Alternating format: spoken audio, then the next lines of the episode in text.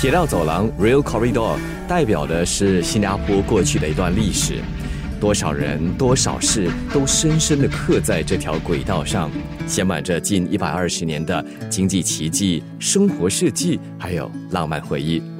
今天这条二十四公里长的铁道走廊，有太多太多的标签等着你我去发掘。这里有历史遗迹、徒步圣地、打卡地标和小众景点等，不胜枚举。锁定生活当下，探索生活细节，掌握生活律动，生活加热点。本地建筑与城市历史学者赖启建教授告诉我，我国的铁路历史可以分为三个阶段。首先是新加坡克兰芝铁路的建设，第二是柔佛和南部吉巴海港铁路的合并。第一阶段的新加坡克兰芝铁路在一九零三年一月一日部分完成，火车服务将位于登陆的终点站和五级芝马站连接起来。在同年的四月，铁路服务进一步沿着五级芝马路。扩展至乌兰站。四年后，火车轨道从登陆站被延长至巴西班让的吉巴海港。在一九二三年九月十七日，连接新加坡和马来半岛的一公里长的长堤正式开通和使用。一九二六年发生了一场特别严重的水灾，导致五级芝马跟纽顿之间的铁轨被积水冲垮。这促使当局采取立法行动，铁路历史进入第二阶段。为了减少多水患的五级芝麻路的交通流量，便将这一段铁路绕至丹柔巴葛的新终点火车站。当局在附近的高地重建了新的五级芝麻站，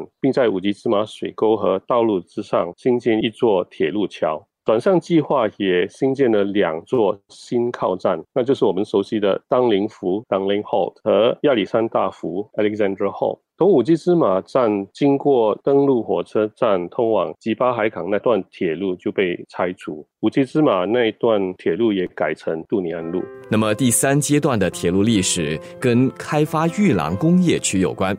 那就是铺设玉郎铁路。为了运输工商品和原料，新加坡政府委托了马来亚铁道局建了连接五级芝马站跟玉郎二十四公里的玉郎火车支线。铁路从玉郎直接可以通到马来西亚半岛。并往北部直通泰国南部。铁路在一九六六年三月四日开通，而一部分的铁路被保留至一九九零年代。随着二零一零年五月新加坡总理与马来西亚首相发表的联合声明，火车和铁路从二零一一年七月起停止服务而步入历史。二零一二年，市区重建局和国家公园管理局设立了小组，逐步把铁路曾经过的路线改成了铁道走廊 （Rail Corridor）。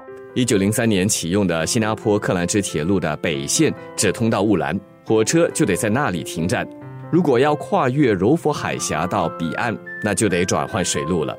如果要继续前往柔佛的话，就必须搭那蒸汽的渡轮到隔岸。周末的时候呢，其实有很多人会乘搭，因为当时莱佛士定下的规定，新加坡不能有赌场，所以赌场就设在柔佛。那么周末的时候呢，一批人就拥到柔佛去那边赌博。生活加热点。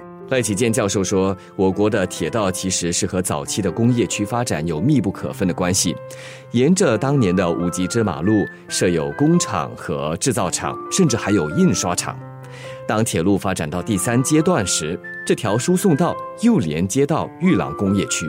新加坡铁道其实从早期的历史开始就跟运输业、工商业有关系。从新加坡市区连接到乌兰，然后就在一九二三年之后呢，就可以连接到马来西亚。当时的那个橡胶业大部分都是从吉巴海港那边运出马来亚，所以吉巴海港就变成了一个非常重要的一个海港，就是由铁道连接。沿途上呢，我们也可以看到，之前是五吉芝马那边有。在雾兰那边也有工业区，之后呢，在转道的时候，我们也可以看到当林福和亚历山大福 （Alexander Hall） 那边之前的那个报馆呢，南洋商报也设在 Alexander Road，所以这些呢都会跟工业区有关系。然后最后当然就是第三段在玉廊呢，也是跟工业区有关系，所以它跟输送工业物原料有密切的关系。锁定生活当下。探索生活细节，掌握生活律动，生活加热点。The red dot.